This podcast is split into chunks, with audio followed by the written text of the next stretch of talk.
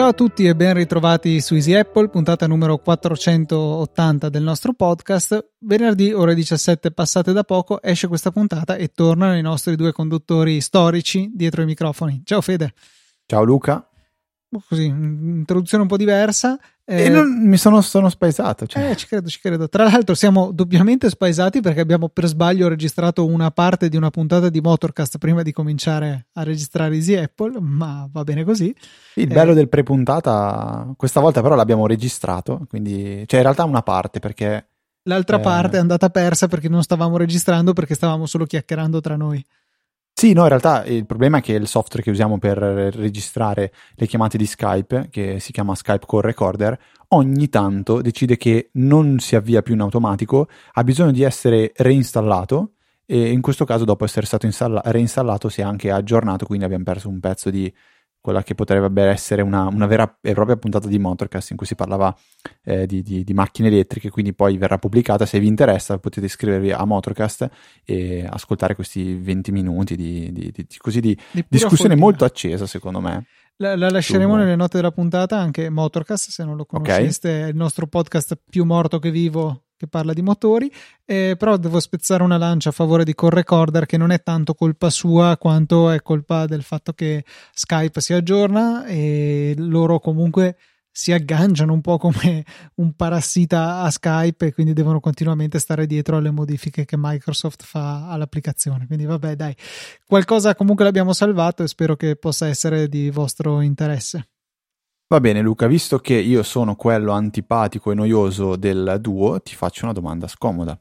Ti chiedo, com'è che usi l'applicazione Shortcut con iOS 14 per eh, tracciare um, una cosa? Allora, eh, Fede è venuto a conoscenza di una cosa che sono abbastanza certo di aver detto in puntata in passato, che eh, dal 2015, da febbraio se non erro, sto segnando tutti i giorni a che ora mi sveglio arrotondata al quarto d'ora perché lo sto facendo? Per nessun motivo, cioè nel senso magari no, un giorno farò dei prima. grafici a riguardo. okay. Sì, ma non è un vero motivo, era giusto per provare. Io non vorrei che nel 2015 fosse uscito Shortcut e mi fosse venuto in mente questo modo per provarlo. E um, di recente con iOS 14 ho fatto un piccolo eh, passettino ulteriore e l'ho legato all'automazione quando disattivo la sveglia e quindi quando disattivo la sveglia automaticamente lui vede che ora è e la, eh, lo segna nel mio file CSV che ormai è bello lungo dove c'è scritto data, due eh, punto e virgola, ora del risveglio. E um, io tra l'altro storicamente lo facevo nella seguente maniera: avevo un promemoria ricorrente alle 10 di ogni giorno che eh, mi diceva ora sveglia, cioè segnati a che ora ti sei svegliato. Io seguivo lo shortcut e salvavo e poi andavo a segnare come fatto lo shortcut. Purtroppo non c'è tra le variazioni disponibili in shortcut eh, la possibilità di mh, mm, segnare un uh, determinato promemoria che tra l'altro questo, nel caso di quello ora sveglia è ricorrente, non si può segnare come fatto al limite si può eliminare, ma ti chiede conferma, quindi erano sempre soluzioni non ottimali. Eh, ho comprato la versione premium di Toolbox Pro, una bellissima app che Fede vi metterà nelle note della puntata, che ha un sacco di azioni aggiuntive per shortcut, che invece ha la possibilità di andare a modificare un promemoria anche segnandolo come fatto. In questo modo, in maniera del tutto trasparente per me, viene annullato, cioè cancellato perché segnato come fatto in realtà il promemoria di oggi, mi ritrovo quello domani comunque attivo se per caso il domani in questione non mi sveglio con la sveglia ma è il weekend quindi non ho la sveglia e um, mi arriva comunque la notifica, segnati a che ora ti sei svegliato e io lo faccio. Avevo anche fatto del, uno script con Scriptable che era richiamato sempre da, da shortcut, ma per fare la stessa cosa, per segnare come eh, fatto il, il, il promemoria, però questo richiedeva di sbloccare l'iPhone, quindi mi rimaneva una notifica, poi io sbloccavo l'iPhone, toccavo la notifica e girava lo script, non, probabilmente non può girare a schermo bloccato. E quindi niente, con un'ulteriore piccola spesa di 6 o 7 euro, non mi ricordo, ho comprato, eh, mm, come si chiama, Toolbox Pro, che ha mille altre azioni, e ho potuto fare questo shortcut. Mi sta un po' divertendo con gli shortcut con Scriptable, si possono fare delle belle cose, mi sono fatto anche un widgettino personalizzato che mi dice il prezzo della benzina e del gasolio al mio solito distributore. E quindi ce l'ho lì nella Today View si chiama eh, in una pila di tre widget eh, e c'è anche questo insomma dove scopro che la benzina costa 1,298 e il gasolio 1,168 Molto poco. È infatti un distributore economico che è al casello dell'autostrada di Verona Est, se foste interessati. E, e niente, lo tengo. Hai un codice sott'occhio. promozionale? Provate Beh, col codice Easy Apple, riceverete un lavaggio vetri in omaggio. Support da, da te? Eh? Lo fai tu? no, da, da chiunque. Prova ad andare a chiedere dentro il distributore, magari ne sanno qualcosa. Ah. Pensavo supporta Easy Apple facendo benzina. Sarebbe bello se mi dessero, cioè se uno andasse a fare magari, non so, 50 litri, 50 litri magari sono anche tantini, ma anche, non so, 30 litri e a me ne regalassero mezzo, sarebbe comunque già qualcosa. Inizia il pizzo, fai praticamente. Cioè. esatto. Andiamo avanti, Fede. Eh, abbiamo parlato di home screen nella scorsa puntata, ne parlavo eh, con Francesco e si diceva appunto che io sono estremamente mnemonico nel posizionamento delle mie icone, è quello un po' il modo principale con cui lancio le app eh, fondamentali e per il resto più o meno cerco, ma in realtà non sempre, anche nelle cartelle, soprattutto la prima pagina all'interno di ciascuna cartella so più o meno che app ci sono e il mio pollice ci va da solo a lanciarle. Eh, Massimo invece è un grande ammiratore di Launch Center Pro che utilizza da diversi anni e grazie al, alla quale app di cui sicuramente abbiamo parlato in passato è riuscito a mantenere pressoché immutata la sua home che è fatta di solo cartelle praticamente alle quali ha addirittura nascosto il nome eh, del, della cartella stessa con uno strumento che ci linka e che troverete linkato. Eh, lui scarica un'app, la mette nella cartellina apposita e eventualmente andrà ad aggiungere la sua scorciatoia tramite Launch Center Pro, che diventa un po' la sua prima pagina della mia Springboard, l'equivalente della mia prima pagina, mentre invece la mia seconda pagina con le cartelle è quella che per lui è invece la prima e unica. Interessante, vi lasceremo il screenshot che ci ha lasciato Massimo, troverete nelle note di questa puntata.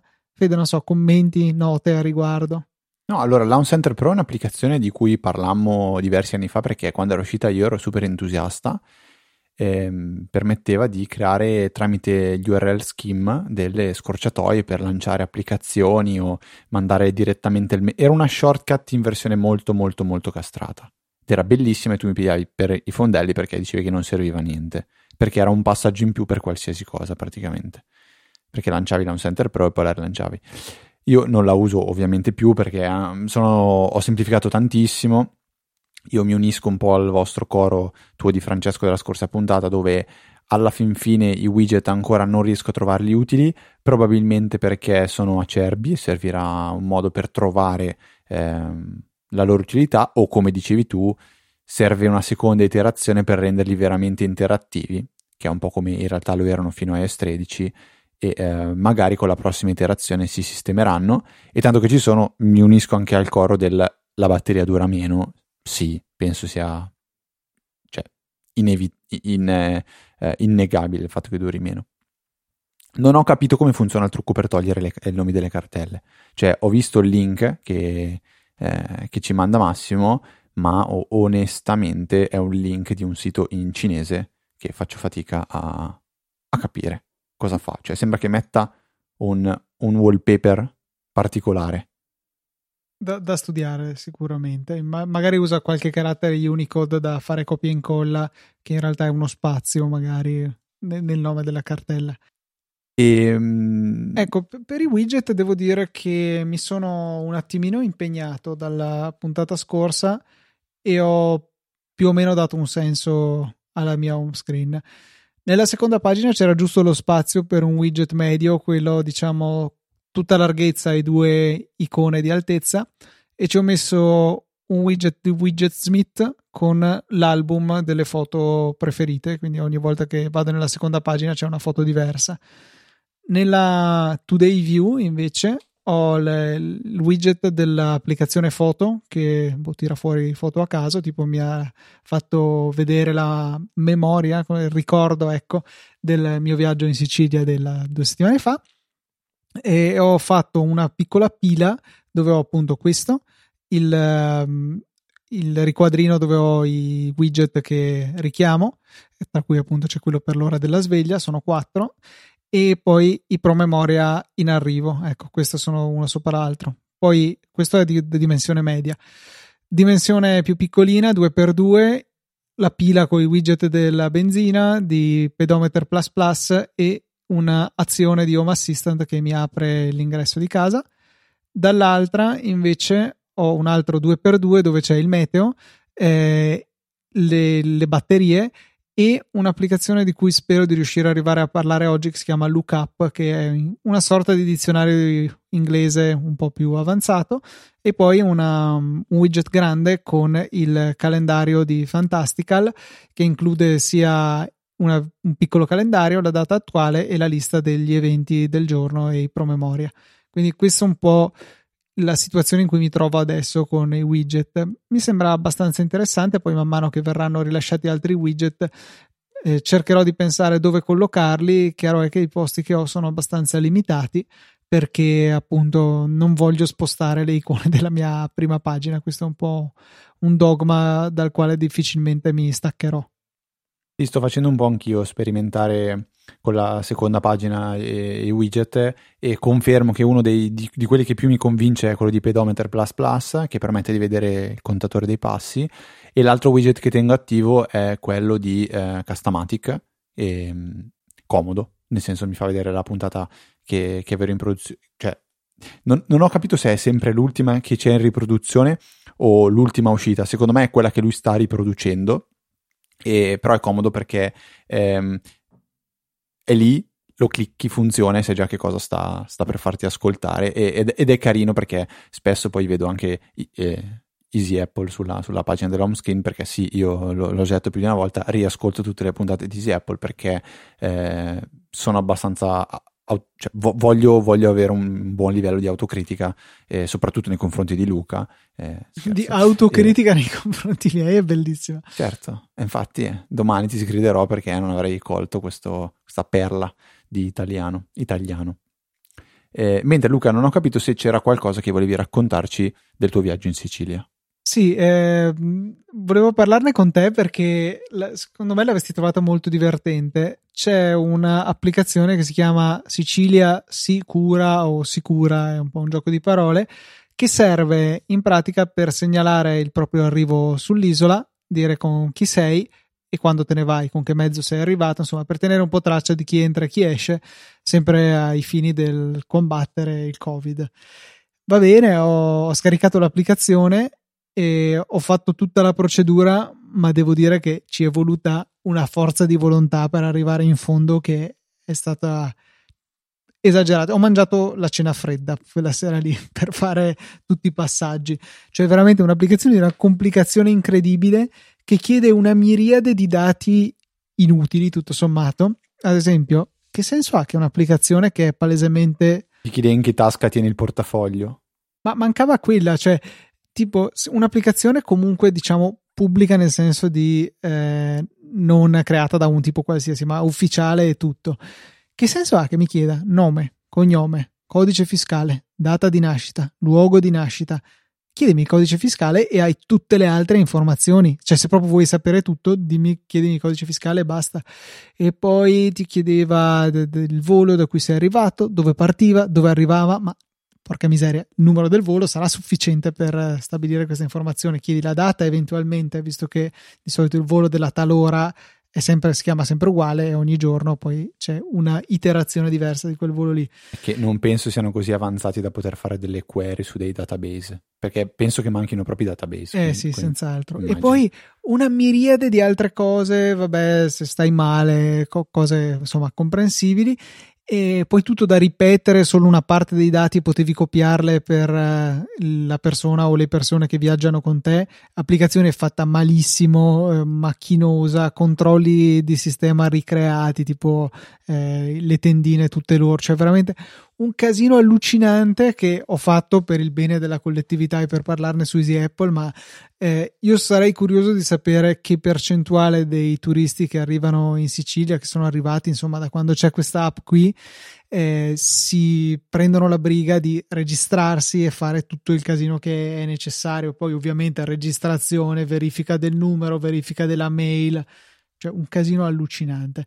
Ah, e poi hanno deciso loro il mio nome utente che è Luca-X462, giusto per ricordarmelo, no?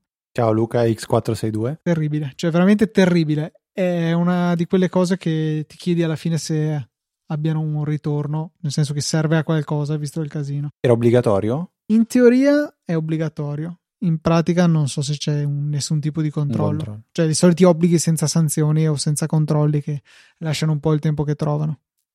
Vabbè, eh, sì. Mm si fa qualcosa per non fare niente, però poi, come dici tu, sì, è, come, è come se tu prova a pensare, eh, ipotizza, è 5 anni che continui a tracciare ogni volta il giorno in cui ti svegli, magari non servirà mai a niente, però ce lo fai. Voglio sperare di no, cioè perché se hai quel livello di inutilità c'è qualche problema. Vero, eh, anche io me lo dico spesso.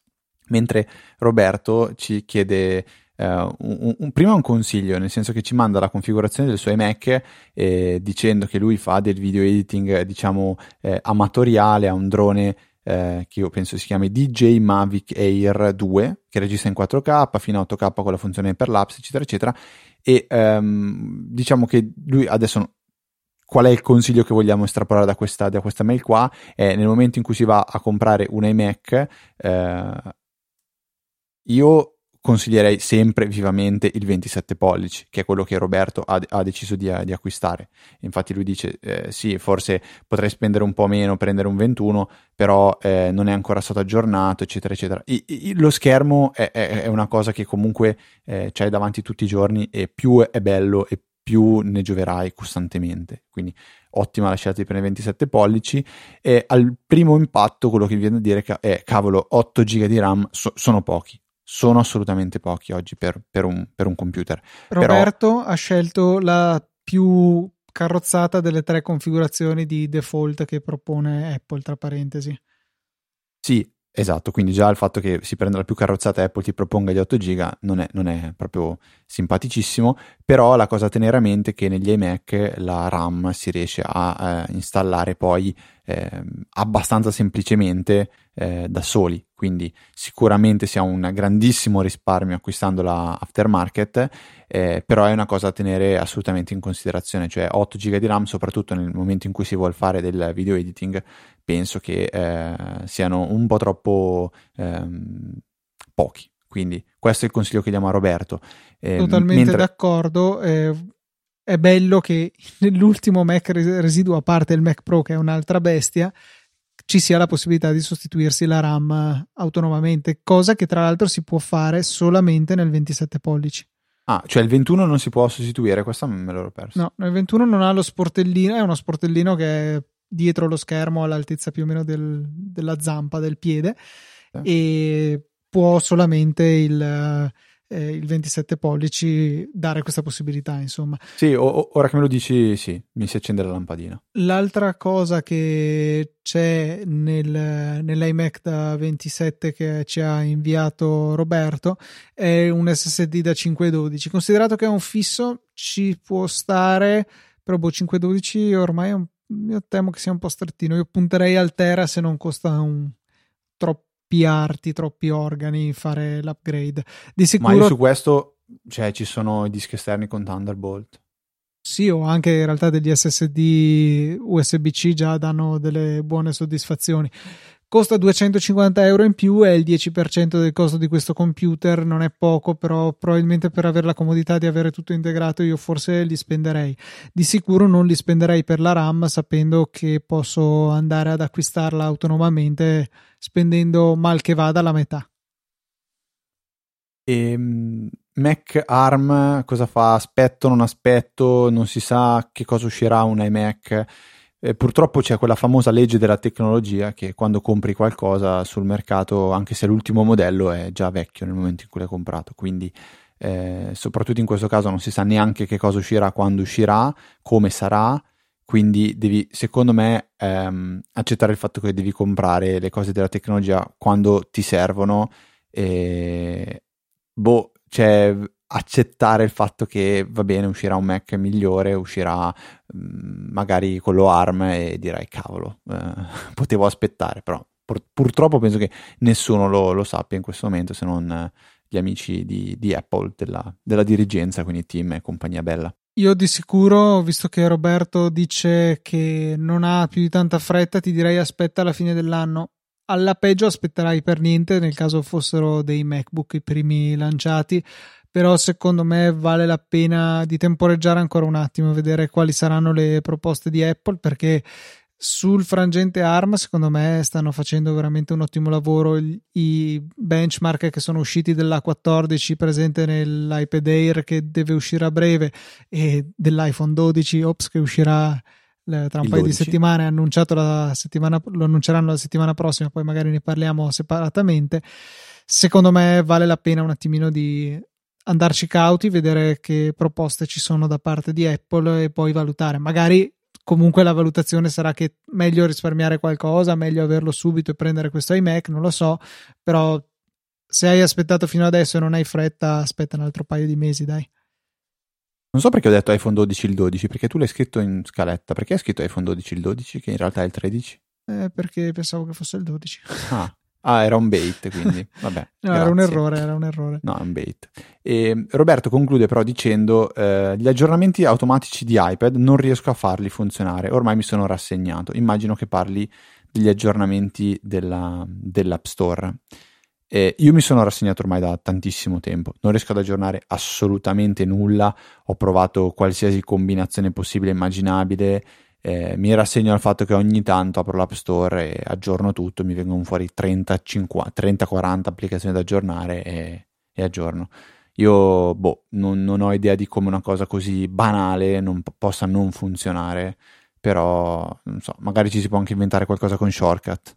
Mm, dubito che ci siano azioni di quel genere lì. Io lascio tutto lì, cioè me ne frego e alla fine le applicazioni si aggiornano. Cioè magari con ritardo ci mettono tanto, ma non, non, me ne preoccupo, lascio che prima o poi si aggiornino, tanto raramente sono aggiornamenti così importanti che devo averli subito, se so che c'è una nuova versione che mi interessa di qualsiasi app, eventualmente vado a cercarmela, però non voglio fare l'aggiorna tutto dal, dall'App Store per il semplice motivo che poi mi riempie di puntini blu tutta la, la, mia home screen e mi dà un fastidio incredibile. Devo andare a cercarli tutti e aprire tutte le app in modo che spariscano i puntini. Ma veramente? Sì. Tu non stai bene. Ma scusami, il mitico machine learning non è in grado di capire che io la notte metto il telefono in carica sotto una rete wifi e non lo uso per otto ore? E lì potrebbe pensare di aggiornare, la, cioè, la base penso di, di, di un po' di cioè, nello stesso momento in cui va a fare il backup su iCloud, non si capisce perché. Sì, esatto. Cioè, eh, l'iPhone ha il sistema di ricarica intelligente, quindi sa che mi sveglio più o meno a quell'ora. Quindi, porca miseria, ma, ma, ma scaricami le applicazioni, ma fai gli aggiornamenti, ma fai, fai qualcosa. Io non funziona. Cioè, non vorrei che sia qualcosa lato, lato server, ma non, non, credo, non credo. Qualcosa legato all'account. Non lo so, è fastidioso. Forse, no, no, non lo so, basta, non ho più opzioni. Abbiamo parlato di Sicilia sicura e rimanendo in tema Covid, eh, andiamo a riportare questa esperienza di Riccardo che secondo me ha, ha dell'assurdo, però è, è quello che ci si aspetta che succeda. Riccardo dice che ha installato Immuni appena è uscita. Parentesi, fatelo anche voi da bravi se non l'avete ancora fatto. Vi lasciamo il link nelle note della puntata così non avete neanche la fatica di cercarlo sull'App Store. Scaricate e installate Immuni.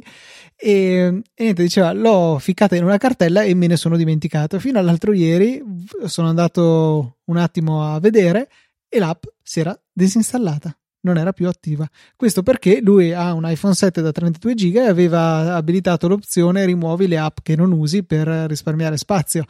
E l'iPhone si è reso conto che lui non usava Immuni perché è così il funzionamento, la installi e poi la pianti lì, te ne dimentichi.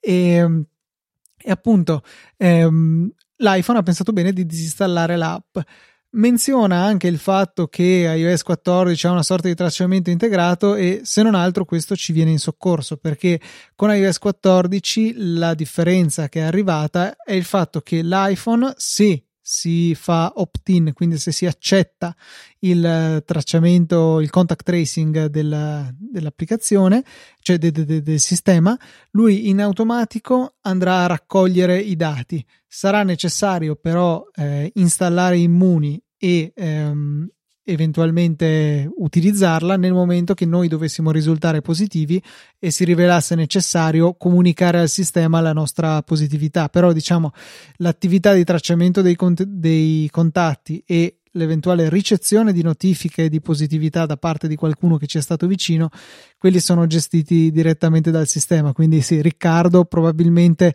si è portato dietro il fatto che il sistema di tracciamento fosse rimasto attivo da quando aveva installato l'app e quindi forse, eh, me lo auguro, il tracciamento ha continuato a funzionare anche nel mentre, però è paradossale che l'iPhone decida di disinstallare quell'applicazione lì. Forse ci vorrebbe proprio un'eccezione. Se installi un'app di quelle che hanno il tracciamento per il Covid-19, quell'applicazione non verrà mai disinstallata se non su richiesta esplicita dell'utente. E eh, questo è quasi un radar da inviare a Apple, cioè per dire cavolo, sta roba qua non dovrebbe veramente succedere. Esatto, sì, sì, sono d'accordo. Cioè, ecco, Riccardo, fai il tuo dovere di utente e cittadino, magari eh, vai a segnalare il bug. Team. Scrive team.apple.com e... no, c'è, c'è sicuramente il, il, posto più adatto è dove si segnalano i bug ad Apple. Non è, non è, un, è mai una bella esperienza perché è come urlare in un pozzo di solito, però vabbè. Mentre veniamo alla domanda, Luca, che ti ha fatto frizzare gli ormoni. Perché Alessio, si dice frizzare gli ormoni, no, penso di averlo inventato adesso, però Alessio sì. dice che eh, purtroppo i miei impegni professionali e familiari non mi lasciano parecchio tempo per smanettare in cerca di soluzioni per automatizzare molte delle operazioni che siamo costretti a ripetere ogni giorno. Un incipit che mi fa venire proprio, sento la camicia che mi stringe, il fiato che mi manca. Vabbè, sto impazzendo su questo problema. Ogni mattina apro un'app, ma potrebbe anche essere un sito, che mi fornisce un colpo d'occhio sull'andamento dell'azienda. Poi faccio uno screenshot e invio la foto via WhatsApp ai miei collaboratori. Avevo pensato di automatizzare questa operazione con un comando rapido, il vecchio workflow, eh, shortcut quindi, eh, dell'iPhone che avrei rischedulato per l'attivazione ogni mattina alle 7. Purtroppo, fra i comandi da inserire nel workflow, non riesco a trovare il comando di fare uno screenshot. Avete qualche suggerimento da darmi? Eh, sì, un suggerimento ce l'ho perché mi sono proprio messo a pensare, visto che hai ragione Alessio, non c'è la, un comando specifico per fare uno screenshot. Ho pensato, boh, magari l'hanno chiamato istantanea schermo, cose del genere. No, non c'è questo comando. Effettivamente non c'è tanto da stupirsi da parte di Apple per una scelta del genere.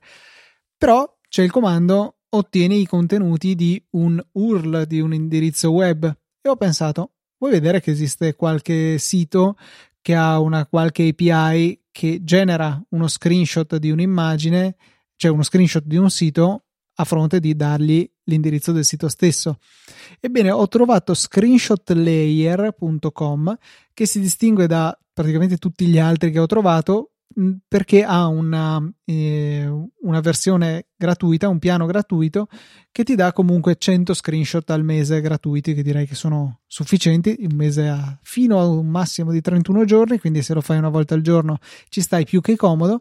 E quindi se tu potessi dare a questo, ehm, a questo servizio il link della, della, pagina della quale ti interessa lo screenshot, lui ti restituirebbe un'immagine e a quel punto lì c'è l'apposita funzione, l'apposito eh, comando, no, azione, ecco, che eh, espone WhatsApp che è invia immagine a invia immagine, quindi tu avresti tre, due azioni di fatto, ottieni i contenuti di indirizzo apposito dell'API con dentro tra i parametri l'URL della pagina che ti interessa. Seconda azione, invia l'immagine tramite WhatsApp. Questo potresti pianificarlo all'ora che decidi, ti salterà fuori il telefono, una notifica, tu la apri, viene eseguito il workflow e poi inserisci il contatto o il gruppo a cui mandare la, la tua immagine. Questo chiaramente prevede che il sito sia pubblicamente accessibile in qualche maniera, magari con un indirizzo segreto, ma che non preveda il login, se no diventa tutto molto più complicato. Però ecco, con questo sistema ho provato, sono riuscito a automandarmi uno screenshot del sito di Easy Podcast consumando una delle mie preziose 100 pagine che posso screenshottare gratuitamente ogni mese.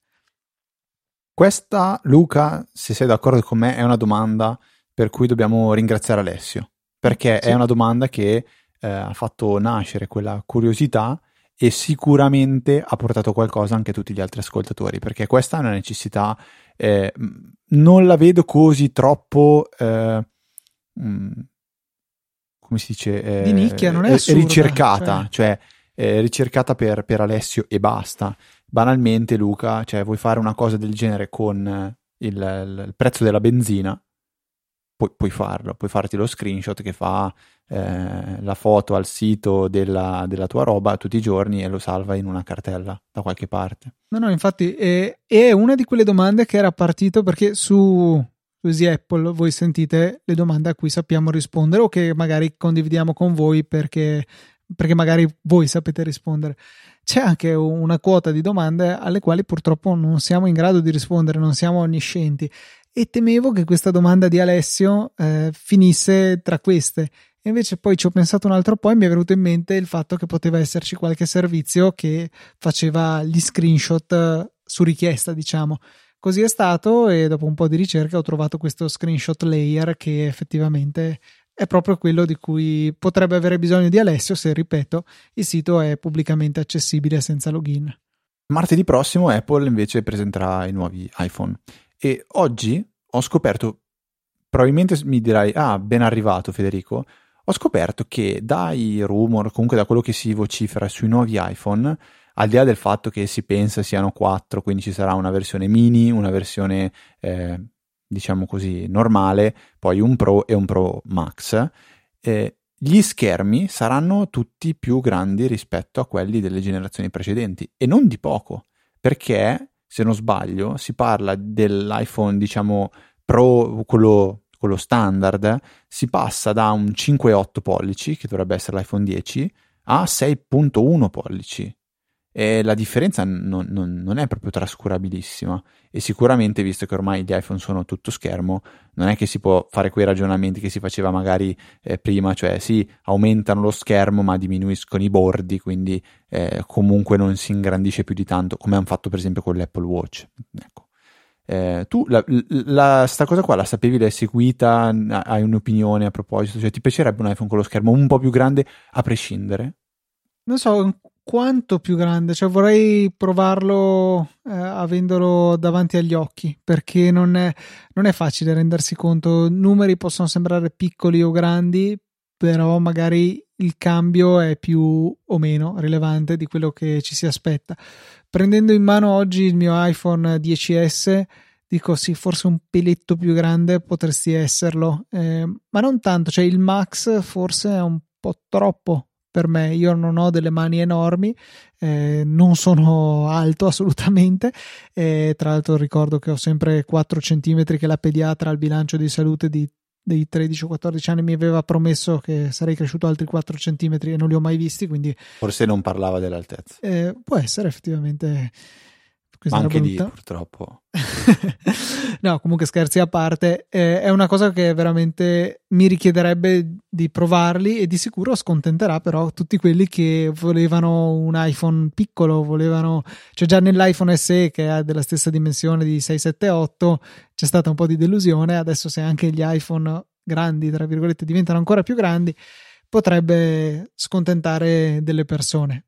Probabilmente ne accontenta però di più perché a me sembra che ci sia un, in generale comunque una fame di schermi grandi, a parte persone magari particolarmente minute che preferiscono un telefono più piccolino, eh, vedo guardando la popolazione media, a me sembra che i telefoni siano tutti sempre più grandi e quindi alla gente direi che in linea di massima piacciono gli schermi grandi e quindi un'ulteriore piccola crescita non dovrebbe eh, rappresentare un problema. Beh, per me deve restare in tasca. Quello è fondamentale, eh... quello è fondamentale. È anche vero, aspetta, specifichiamo delle tasche normali da uomo, quindi non eh, né, tasconi giganti tipo pantaloni da militare, ma neanche quelle tasche ridicole che ci sono sui pantaloni femminili, nei quali ci sta dentro giusto la custodia delle AirPods. Sì, beh, e, e, sai che è una discriminante io, quando provo un paio di pantaloni provo a mettere l'iPhone in tasca per vedere se mi sta abbastanza comodo, se, se mi, va, mi, sta troppo stretto, se non che poi ho, scoperto che in realtà se tu porti il pantalone da un sarto ti può anche leggermente ingrandire la tasca, quindi vabbè. Però è, è, una, è, un, è un, test che, che faccio eh, praticamente sempre.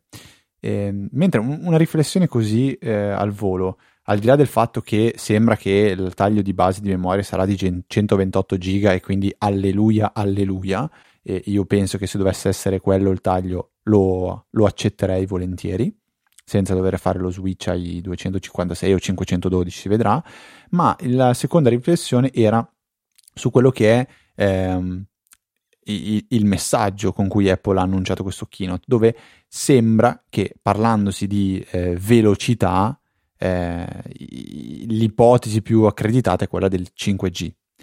E io quando penso al 5G penso principalmente a una cosa. Al controllo non... neurale da parte della CIA? no, che non me ne f- assolutamente nulla, perché eh, tanto di, di, 5G qui no, no, non ce n'è più di tanto. E Covid invece? No, eh, Covid ce n'è, ce n'è. Eh, sta arrivando, anzi. Però poi ho fatto questa riflessione. Nel momento in cui è Apple a muoversi, sappiamo come funzionano le cose. Perché Apple porterà il 5G sull'iPhone e quindi chi lo venderà e i vari Vodafone, i vari Team, Win3 compagnia bella inizieranno a dire prova l'iPhone col 5G, ti faccio l'abbonamento e il 5G secondo me inevitabilmente inizierà a spuntare un po' come funghi qua e là. Quindi eh, potrebbe essere anche quella, quella spinta che solo Apple è in grado di dare, cioè no, solo Apple, ma che Apple è, è molto brava a dare, come ha fatto ad esempio con gli SSD, come ha fatto con il jack delle cuffie, che ormai è sparito ovunque, ehm, e quindi eh, è, è, una cosa positiva. Eh, ci ho dovuto riflettere un attimo, però, perché inizialmente se mi dici il nuovo iPhone al, C- al 5G, ti dico non mi interessa minimamente. Però poi con questo potere, diciamo, che, che, ha, che ha, Apple, eh, invece forse è, è qualcosa di, di, di, di, positivo che può, può permettere a questa tecnologia di, accelerare. Ma sì, forse potrebbero dare una manina a accelerarne leggermente la diffusione, ma penso che sia una cosa ormai così assodata, cioè lo sentiamo ovunque come soluzione a qualsiasi male dell'umanità. Il 5G ci salverà, ci sarà meno traffico, ci sarà qualunque cosa. Non so se Apple sarà veramente quello che farà spostare l'ago della bilancia. Al contempo è vero che quando è uscito l'LTE, a parte la scimmia da speed test, eh, non lo ritenevo veramente utile perché allora c'erano pochi giga e non avevo mai ritenuto il 3G quando funzionava bene limitante in termini di velocità. Poi, come sempre accade, il numero di giga a disposizione sono aumentati, i siti si sono appesantiti e quindi la velocità dell'LTE del 4G si sono rivelati essere indispensabili. Eh, adesso cioè, provate a bloccare il vostro telefono in 3G, salvo alcune considerazioni sul fatto che parte, buona parte dello spettro ormai è stato eh, dedicato al 4G, quindi il 3G funziona peggio adesso di quanto non funzionasse agli albori del 4G e Vodafone tra parentesi mi pare che entro quest'anno o all'inizio massimo forse febbraio dell'anno prossimo spegnerà il 3G in tutta Italia eh, passando solo al 4G 5G dove ce l'ha e rimarrà attivo il 2G per le sole chiamate, che però anche quello ha pochissimo spettro, quindi si rischia di sentire male, c'è tutta un'altra serie di problemi. E, e niente, quindi tutto ciò è un lungo modo per dire in questo momento non sento una grande necessità di 5G, però eh, forse è giusto fare un po' di cosiddetto future proofing e averlo già adesso, un po' prima di quando è necessario, però essere pronti nel momento in cui servirà, anche perché come al solito questi telefoni costeranno un miliardo, è ragionevole che la gente si aspetti di utilizzarli magari 3-4 anni e quindi magari tra 3-4 anni sarà magari non eh, diffuso come il 4G oggi, però sicuramente sarà a uno stato di diffusione normale, ecco il 5G, quindi potrebbe tornare comodo il fatto che magari si muovano un attimino in anticipo. Eh, anticipo che poi è relativo perché la concorrenza ce l'ha già sui telefoni dell'anno scorso. Sì, beh, quello, quello sì, però io non, non so, non, mai, non l'ho mai visto, non l'ho mai toccato con mano il 5G onestamente. E non l'ho neanche visto promosso neanche, neanche da Vodafone Team. Cioè, boh, non, non, non penso che se ne, par- se ne parla per altri motivi, ma non perché effettivamente c'è.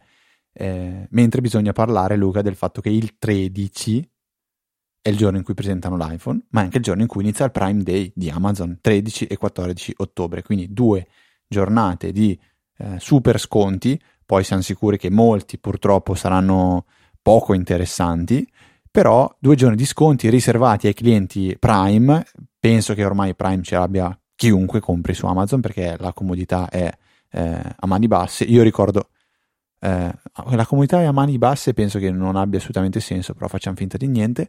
Mi ricordo però di un periodo in cui Luca non aveva Amazon Prime perché diceva ma no, io mi organizzo, metto nel carrello e poi a un certo punto acquisto. Te lo ricordi quel periodo Me lo buio ricordo, della tua vita, ormai Luca? è passato da, da molto tempo.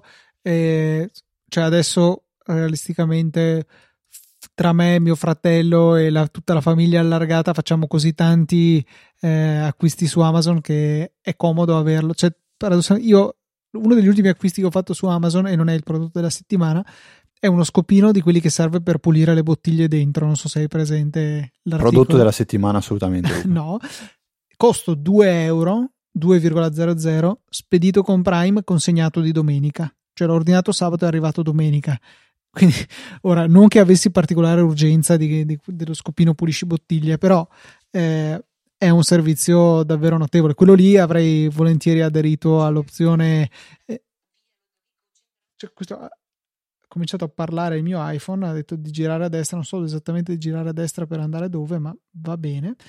E detto, no, stavo dicendo ehm, andare uh, a dirgli ok consegnalo più con calma non ho bisogno di averlo domani lo scopino per pulire le bottiglie eh, sarebbe stato insomma gradito. Adesso stanno facendo un po' questa questa modalità per cui se tu dici ok lo, mandamelo con calma ti danno poi un euro da, di buono di sconto sull'ordine successivo. Per me ci stava alla grande.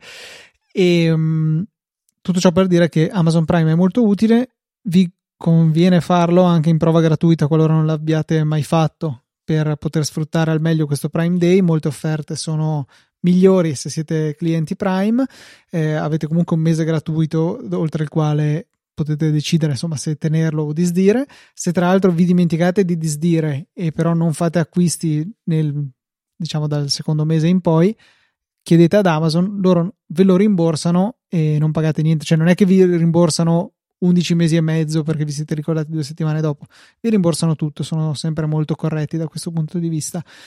Inoltre, eh, non so se è solo per i clienti Prime o per tutti, ma comunque Amazon ha già attivato diciamo il periodo regali di Natale, per cui tutto ciò che comprate da adesso in poi lo potete restituire entro il 31 gennaio, che penso che sia una delle politiche di rimborso migliori insieme a Decathlon che ha addirittura un anno e anche l'IKEA se non sbaglio. Però diciamo che per acquisti anche di categorie molto più ampie Amazon vende tutto. Direi che è un'ottima cosa ci permetteremo, mi sa Fede, di segnalare sul canale di Easy Apple e sicuramente sulla EasyChat se troviamo delle offerte meritevoli, ci fa piacere. Sì, magari cose già, già trattate in puntata che, che possono essere eh, scontate, magari è il momento di, di, acquistarle. Qualcuno magari aveva trovato un prodotto di cui ne avevamo parlato, quello secondo me è il momento, è il momento giusto per farlo. È il solito win-win, voi magari comprate qualcosa a un buon prezzo, noi ci guadagniamo la piccola commissione che Amazon ci accorda, quindi anche nel Prime Day ricordatevi di noi, se vi va partite da uno dei nostri link qualsiasi e poi comprate il prodotto, set- il prodotto del Prime Day che più vi interessa, insomma questo è un po' il nostro solito metodo, eh, vi ringraziamo per il supporto che ci avete dato in questi anni. Grazie a questa modalità a voi ribadiamo non costa niente se non la fatica di ricordarvelo e di partire da un nostro link. Ci aiuta davvero davvero tanto. Voi non immaginate ma siete tanti quindi se anche voi tutti comprate lo scopettino per pulire le bottiglie a 2 euro a suon di 2 centesimi alla volta magari riusciamo anche a mettere insieme uno scopettino per le bottiglie nuovo per entrambi. E come avrete intuito siamo arrivati al termine della puntata ma non prima, prima, cosa sto dicendo? Non lo so. Prima di passare ai ringraziamenti e saluti, leggiamo la recensione che ci ha lanciato 64 Rob su Apple Podcast scrivendo bravissimi Luca e Federico danno dipendenza.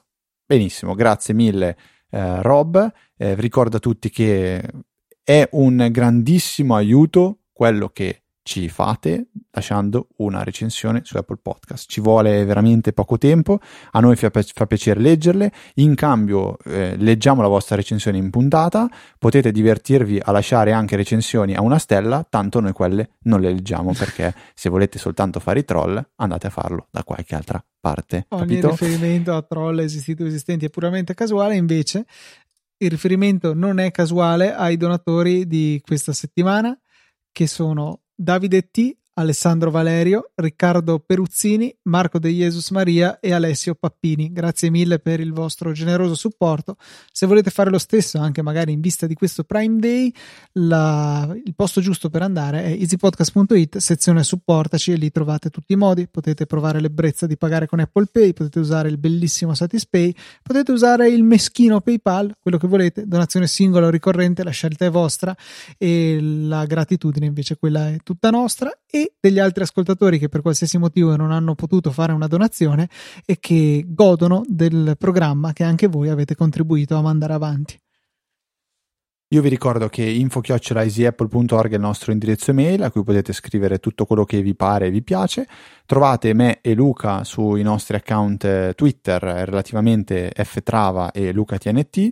Tutti gli altri riferimenti, contatti, note della puntata, puntate precedenti, chi più ne ha più ne metta, li trovate visitando il nostro sito che è easyapple.org. Mentre per questa 480esima puntata, e questo è un bel numero tondo Luca, non so perché non l'hai citato all'inizio, non ne hai parlato bene, non, non l'hai enfatizzato, però è tutto. Un saluto da Federico. Un saluto da Luca. E noi ci sentiamo la settimana prossima con una nuova puntata di Easy Apple.